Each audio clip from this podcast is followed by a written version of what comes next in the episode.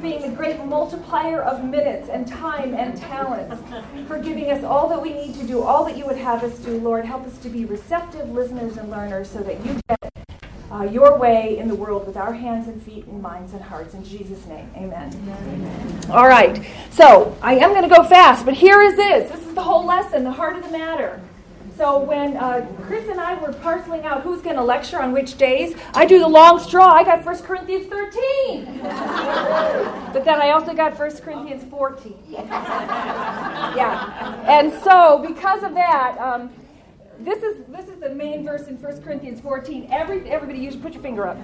Everything should be done in a fitting and orderly way. How does that reside with you?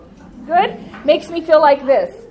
Don't forget to eat your vegetables before you get dessert. And we will. We're going to start in 1 Corinthians 14, which I consider the vegetables. And then we're going to get all the way to the end of 1 Corinthians 13, which is the dessert. Are you ready? All right. I made um, lentils this week. Lentils are terrible. They're very, very bad. They're so bad. They start out green and they end up army green, gray, mushy, hairy. If you have a recipe, send me. This is how this girl feels about broccoli. So right now we're going to look at 1 Corinthians 14. Quick, quick, quick. Open your Bibles. Right? Your mark it set. Listen. We're going to start with verse 25 in 1 Corinthians. I mean, 1 Corinthians 14. Orderly worship. Okay, what then shall we say, brothers? When you come together, everyone has a hymn or a word of instruction, a revelation, a tongue, or an interpretation.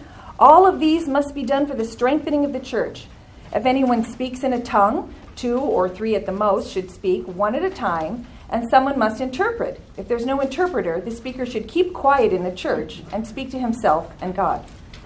Two or three prophets should speak, and the others should weigh carefully what is said. And if a revelation comes to someone who is sitting down, the first speaker should stop for you all, for you all can all prophecy in turn, so that everyone may be instructed and encouraged. The spirits of the prophets are subject to the control of the prophets, for God is not a God of disorder, but of peace. As in all the congregations of the saints, women should remain silent in the churches. They are not allowed to speak, but should be in submission, as the law says. And if they want to inquire about something, they should ask their own husbands at home for it is disgraceful for a woman to speak in the church. Okay, I call that lentils. They're good for you, but they go down hard. All right, so we're going to talk about it. Chris called me the other day. She said, Oh, I, am anxious to hear what you're going to say about 1 Corinthians 34 and 35. And I said, Okay, I'm starting with it. We're going to get it over with first. Uh, first of all, I want you to notice that uh, in my new international version of 1984, the word brothers is heard. Later versions say brothers and sisters, but even in every version, you hear the saints being assembled. And the saints are inclusive of, say it, women. Okay, we are there. We are there. We are representative there, and we are given the same privilege to listen as the men. So that's a, an important first um, understanding. We're in the room. And God is a God of order, not of disorder. Would you agree to that? Yes. We just had a beautiful, orderly event in the other room, right? Hopefully, we'll get an orderly event in this room. orderly behavior includes turn taking and speakings. We just saw we had three, four speakers this morning. We had music, we had speaker one, speaker two, speaker three, right? Speakers are to strengthen, encourage, and comfort the group. There's direct purpose not just to make noise or to become famous or you know get a fan club. It is to encourage and comfort and strengthen the group. And a question and answer doesn't happen in this particular setting.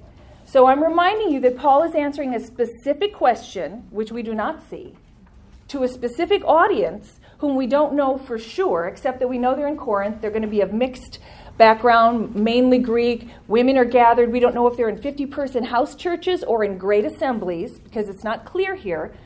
But we do know that there's a question and answer time that is appropriate for everyone because we heard even in the prophecy, you can't all speak at once, can't all take your turn. Just because you're there doesn't mean you get the mic. I got the mic. right now, you're not talking to me, are you? A few minutes ago, we didn't take questions and answers. So the admonition here is that there's a time and place for questions and answers, and for particularly those who are less learned So, how appropriate would it have been for someone in the group to stand up in the room that we just came from and say, My experience with this particular population is like this? Or how, exper- how appropriate would it be to say, ask a very personal question about one of the women in the ministry that we just heard about? Or what made uh, the handicap that was referred to of that man? There, there's an appropriate time for all of those things. And for women who were culturally not educated, sometimes Greek men married women who were 12 to 13 years younger than they were. And they literally saw them as children. So if you had your child here in the room, you'd be probably wrestling them into some sort of submission, did I say that? Appropriate to the setting, correct? Women probably had a lot of questions. And there's a place to wrestle your questions out, and it's probably not in the General Assembly. Now, thankfully, things are not like that these days. Pardon me. I take a medication so I don't cough, but it makes me so dry. So that is the that is the uh, framework uh, uh, under which you were seeing this, uh, this, this answer. Women may have immature or uneducated questions, more likely than uh, the men in the group. They would have been in temple if they were Jews, but they would not have necessarily been given the right to speak or read at that point. Now, what's the good news about Jesus? He had a lot of women around him. He refers to them, and Paul does as well. In fact, those of us who think Paul is kind of a um, a troublemaker for the cause of women should know how progressive it was for Paul to have women there at all, hearing this teaching, getting the good news right there along with the men. So, for his time, it was a progressive thing. I happen to be speaking in a church, so that's where I'm going to end that one. now we're going to get to the meat of the matter, which is in 1 Corinthians 12. So I'm backing us up. I got the I got the lentils down. If you have questions about that, don't ask me, ask your group leader.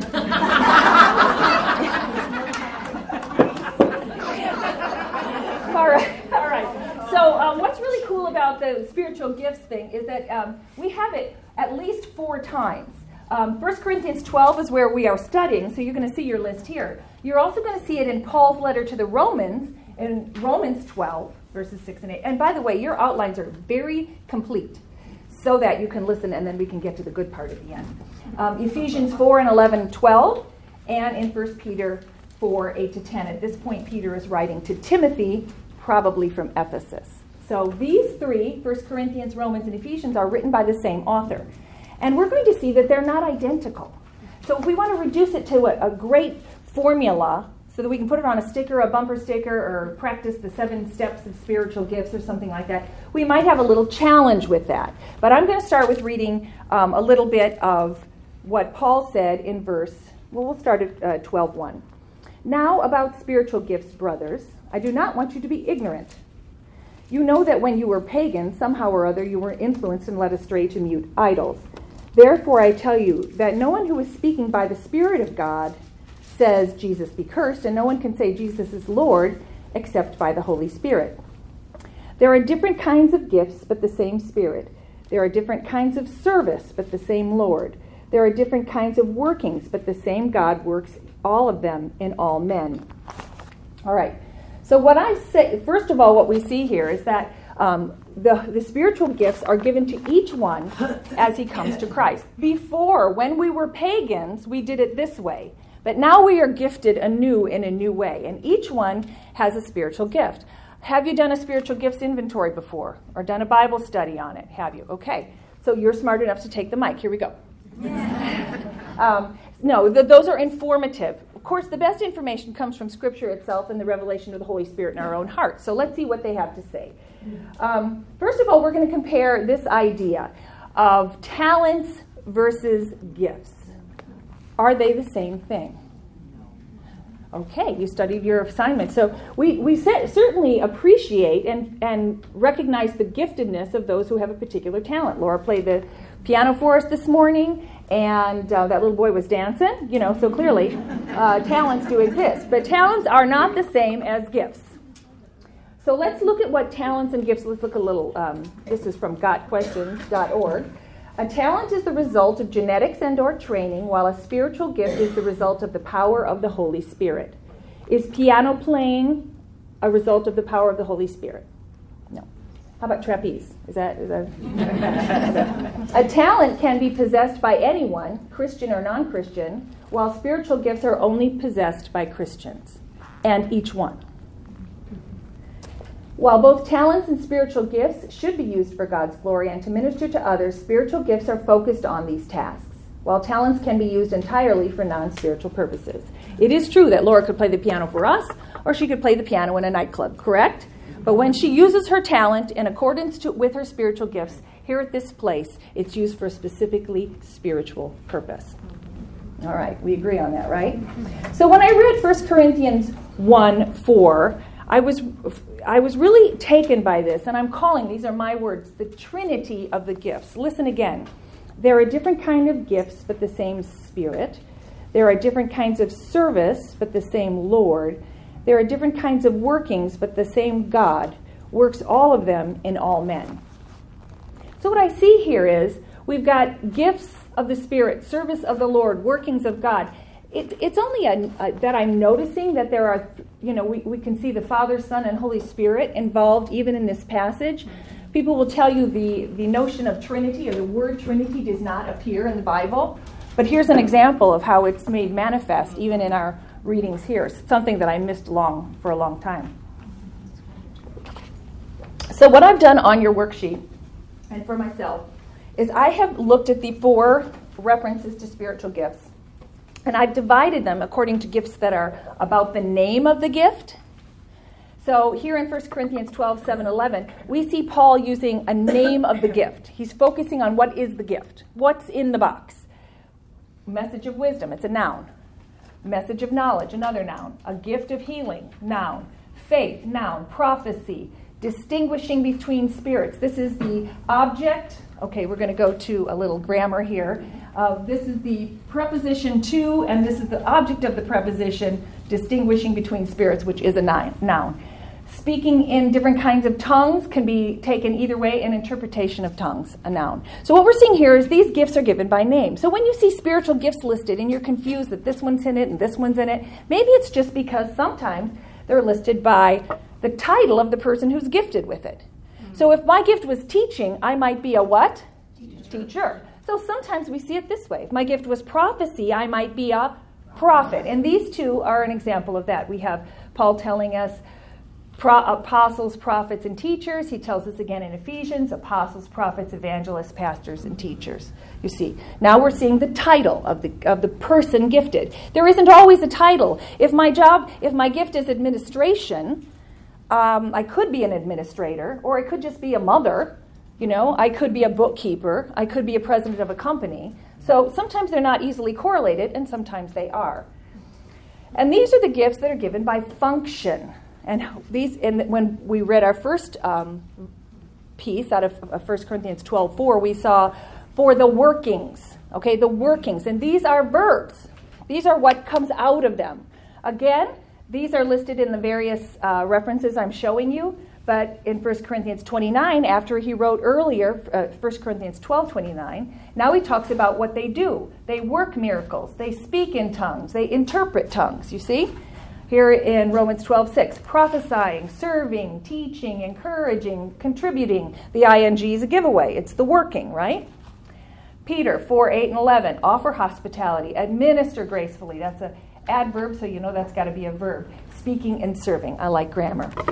It just becomes a little bit clearer to me that why that was all fuzzy before. I didn't know what's what. It's not, I don't think, essential that we be able to make a very tight, co- cohesive list it is essential that we recognize we are all gifted with the Holy Spirit when we come to Christ, and that that gift is expected to do something, in the words of the song we just saw. And this is the to do something list. Okay? Now you see that you have a colored piece of paper. That is going to be your to do something challenge. You should only have one. If you have two, give one away or put one down. That's going to be our to do something list a little bit later.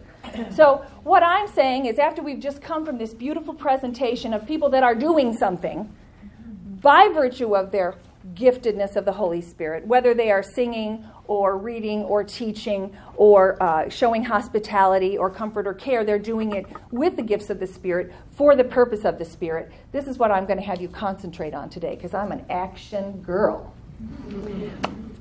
ultimately, in 1 Corinthians 12 25 through 28, we see that it's all for the common good of the what is this picture? Church. church. What are you? Church. Raise your hand if you're the church. Oh, you're the church. Now point your finger at somebody else. You're the church. You're the church. You're the church. So the church isn't the building and it isn't our pastors and it isn't the people who spoke and it isn't me. It's us.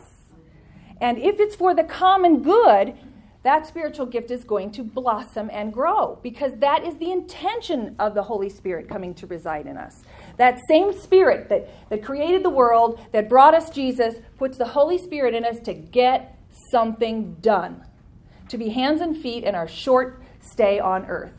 That one list that we saw that says, first of all, apostles, second, prophets, third, teachers, working of miracles, uh, um, tongues, and so forth.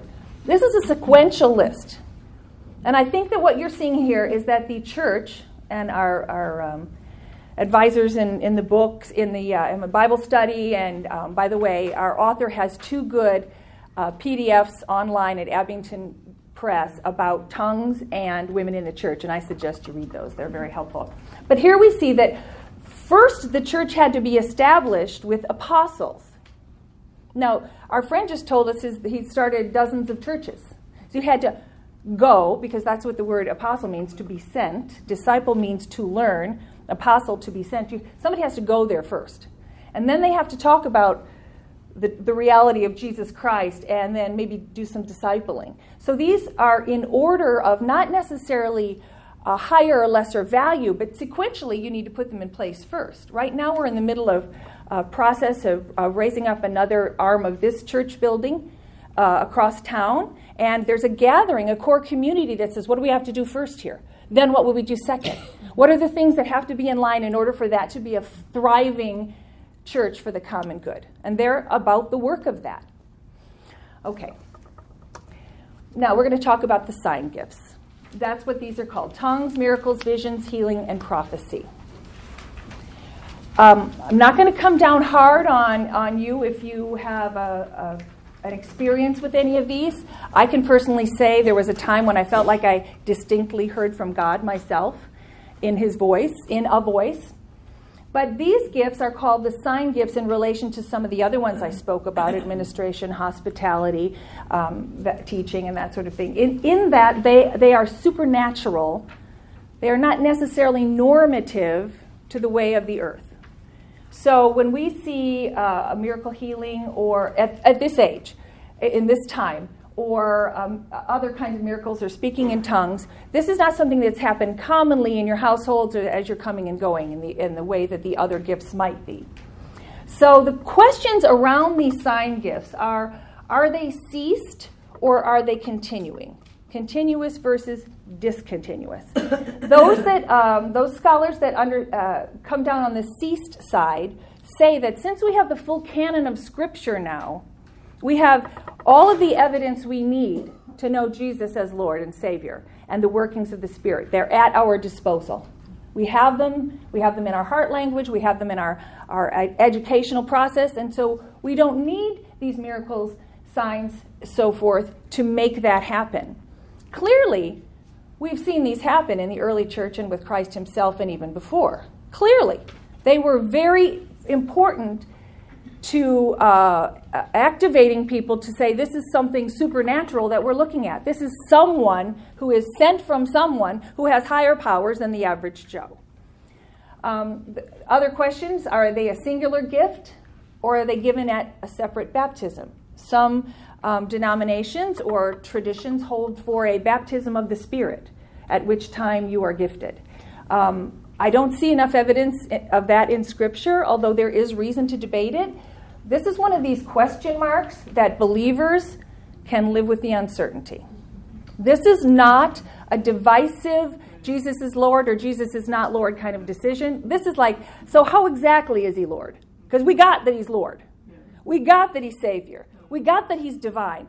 I'm not sure how to apply it. I can live in what we might call a sacred mystery.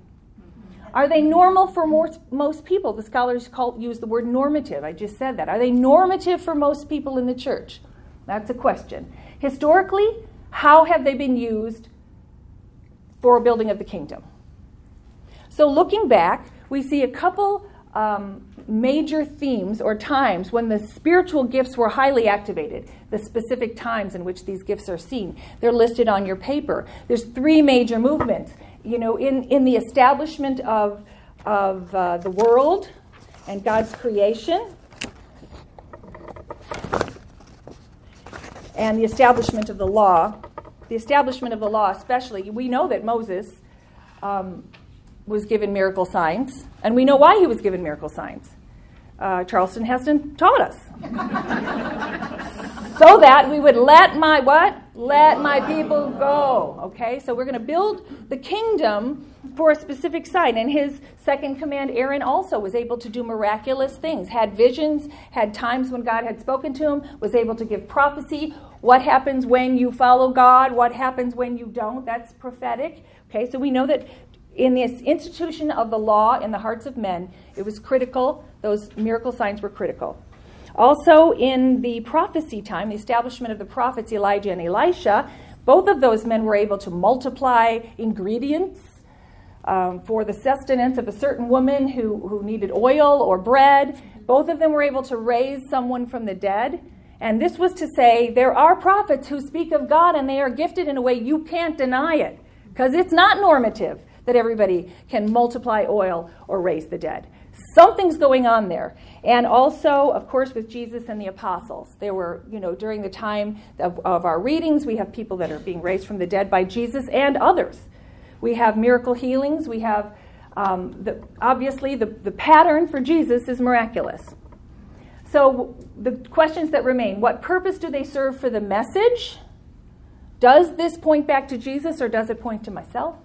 Does it point to the eternal promise, the existence of the Holy Spirit, the divine control of, of our lives by a God who loves us and is willing to sacrifice everything? Or does it point to something else, healing itself, miracles itself? And what purpose would they serve for the messengers?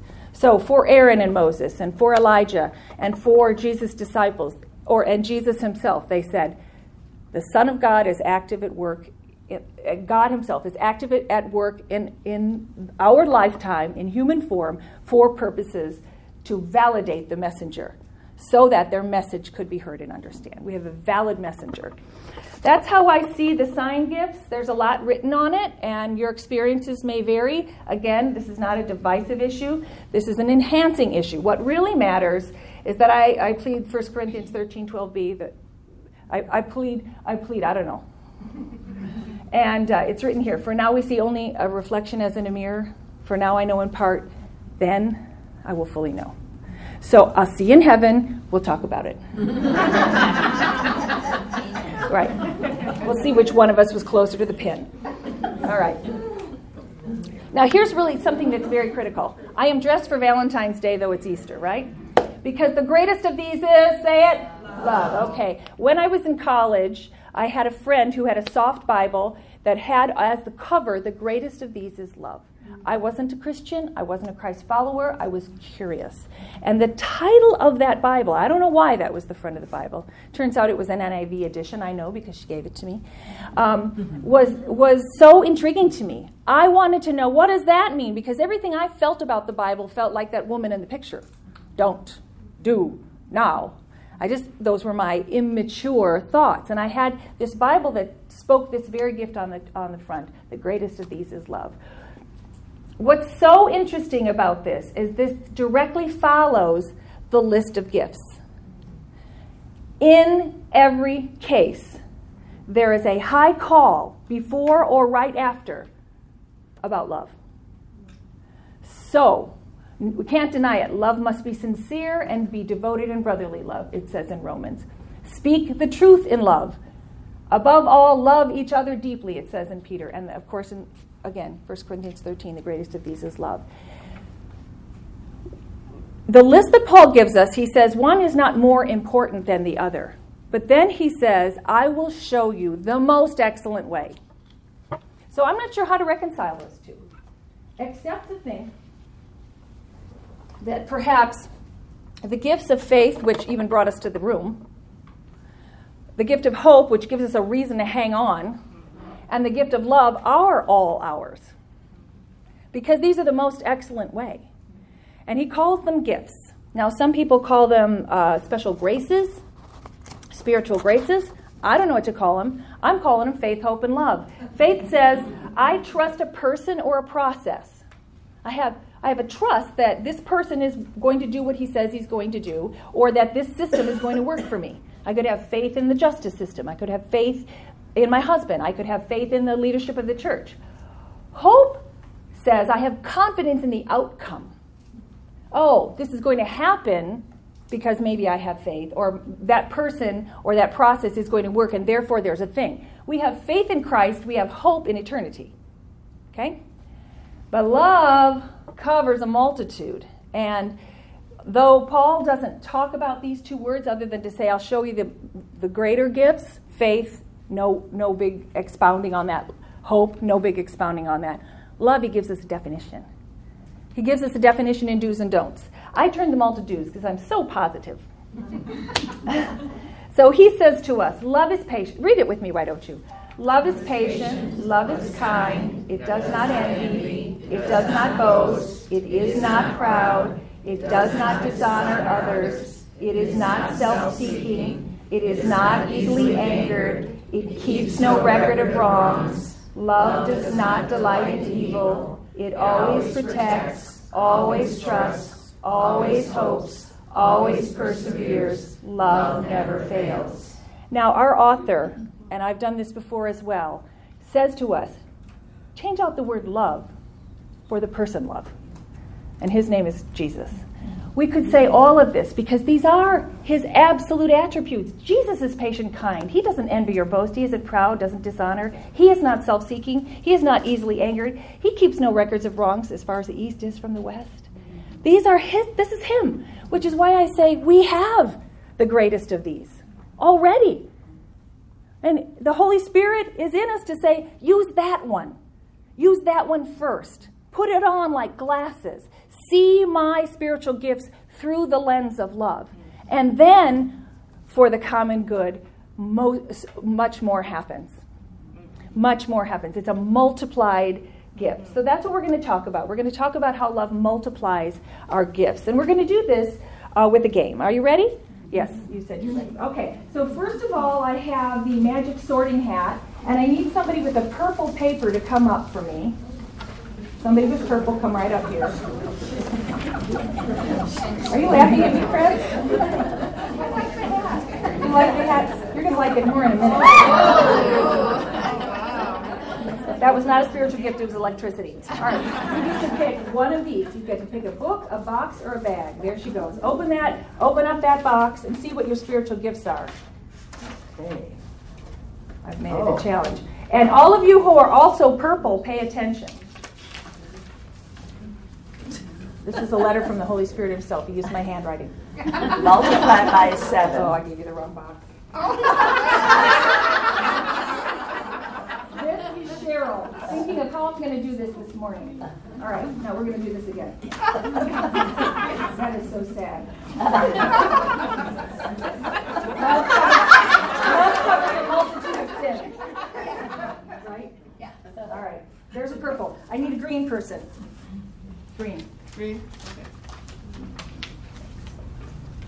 Okay. oh, it's Stand. one. It's all one. Okay, green person. What is it? Uh, mine, it says, here are your gifts, use them uh, wisely, administration, contribute. Okay, so you are the people from Ephesus. You have purple papers. Write down right here. My gifts are, what are they? Administration and con- contributing. Yeah, that's right. All right, put those down. All right, our green people, what did you say? Uh, here are your gifts. Use them wisely. Teaching, encouraging. Write it down if you have a green paper. Teaching and encouraging. Salmon people, Wisdom and hospitality. wisdom and hospitality.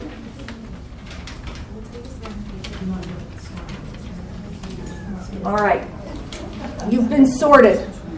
Now your challenge is in the next two minutes to make a list of workings using the spiritual gift that wasn't yours, you didn't earn it, was gifted to you. Oh.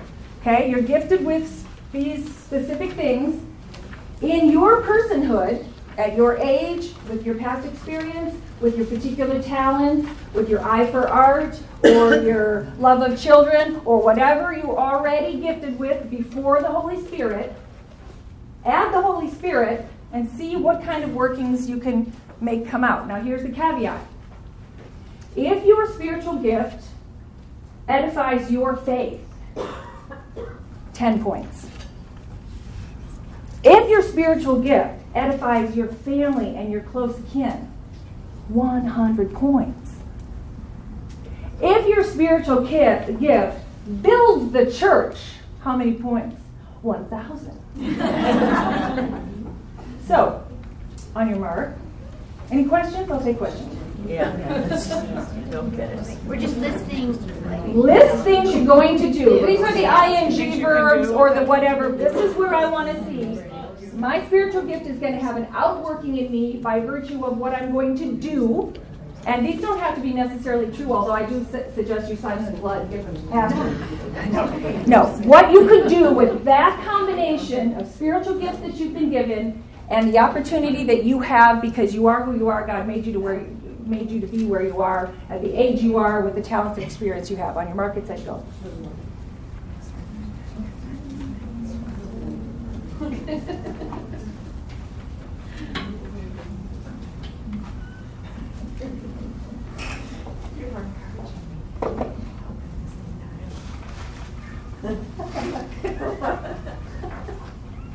You can talk to your neighbor if you want to. They have the same color. I encourage cheating. It's called collaboration.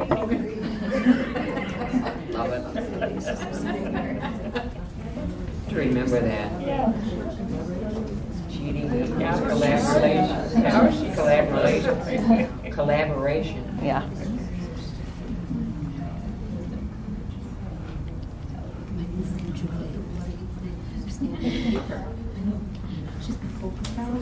Purple is again. Administration and contributing. Thank you. Purple.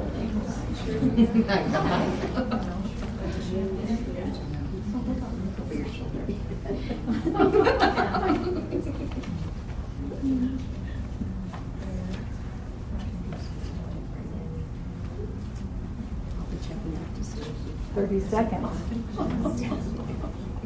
And I'm available for dinner.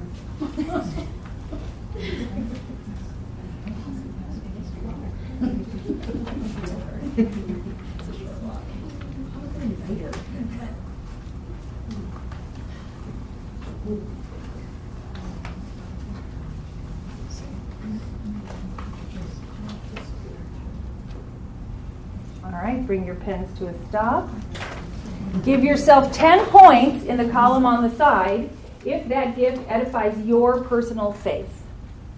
Give yourself 100 points if that gift is likelier to edify your friends and family. And give yourself 1,000 points if it is for the whole church. Or for the building up. The of the several faith. categories. You pick the biggest one, I would. I always buy the biggest candy bar, you know.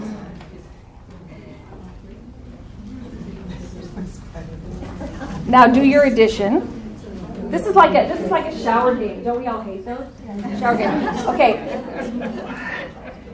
Uh, okay. Uh, somebody shout out what you, what your final score is. Oh, you can do this. This is a time to brag. You're a quick thinker, quick writer. Tell me yours, Green. Uh, I didn't add mine up. I'm gonna say probably five thousand million. That's right. Five thousand million. I think it's flying a spiritual gift because you have it. Yeah, I stole that, I stole that. All right, Yeah. I did 2,500. 2,500, 2,500. Who give me 30, 30, 30, 30, 30, 30? Anybody got more than 2,500? Yes? 3,400. What was your category? Um, teaching and encouraging. Teaching and encouraging. It should kind of is your category too. What was your category? Mine was wisdom and hospitality. Wisdom and hospitality, 2,500. Okay, what, what about somebody? Yes? I had four thousand four hundred. Oh, yes. Oh, you overachiever. Okay. what was your category? It was teaching and encouraging. Teaching and encouraging also. Did I hear from every group? Who's got the purple? Anybody got a purple? High score in purple? You're holding back, aren't you? Okay. That's between you and God. All right, here's the deal. Now we're not quite done. So the same people that passed out the spiritual gifts are going to choose an A. And you're going to find out what happens if you have love or have not love. Anyone- yeah, any- any any color? everyone, yeah. Okay. All right. What does yours say, purple? You have love. You have love. What What are the instructions on the back? Multiply Times seven. times seven. Why? Seven is the perfect number. Love always succeeds, right? It never fails. Perfect number seven. Multiply your, you know, do your math now. And uh, find out that your gift is now multiplied to perfection because it's done in what? Love. All right. Open. What did yours say? Not love. Not love. Oh, I'm sorry, salmon people. I don't care if you had 4,400 or 500 million. Sorry. Uh-oh. I'm gonna, I just have to tell you because I didn't make this up. Thank goodness. Let me let me tell you what it says here. Um, um, okay, yeah, here's it says. Uh, and now I will show you the most excellent way. If I speak in the tongues of men and angels and have not love, I'm only a resounding gong or a clanging cymbal. If I have the gift of prophecy and can fathom all mysteries and all knowledge, and if I have faith and can move mountains, but have not love, I am what? Nothing. Multiply yours times zero. What's yours say? It says, you have love. Woo, green, you got love. Yep. And that means multiply by seven. There will be no prizes awarded at the end of this trip, except the sense that you and I always need to know what is our motivation for even using the gifts that God has given us. What is it for? And what does it do? And how does it get bigger? And who gave it to me in the first place? And who does the glory belong to? And when we have love, which is the person of Jesus, we know who the glory belongs to because he's this big. Mhm. So, for all of those of you who multiplied by seven, well done, good and faithful servant. Go and do something. Either the two things that you heard about today, or something that the Lord is stirring in you, or call me up because my job at this church is director of local serving, and I'll get you to doing anything you want. Let's pray. oh. Heavenly Father, I thank you that you are our adequacy. You are our multiplication. You are our reason for being. Lord, bless us today to see what you see through the eyes that you see it for the purposes that you would want to use us. In Jesus' name. Everybody said, Amen. Amen. I think. Okay, now it's recording again.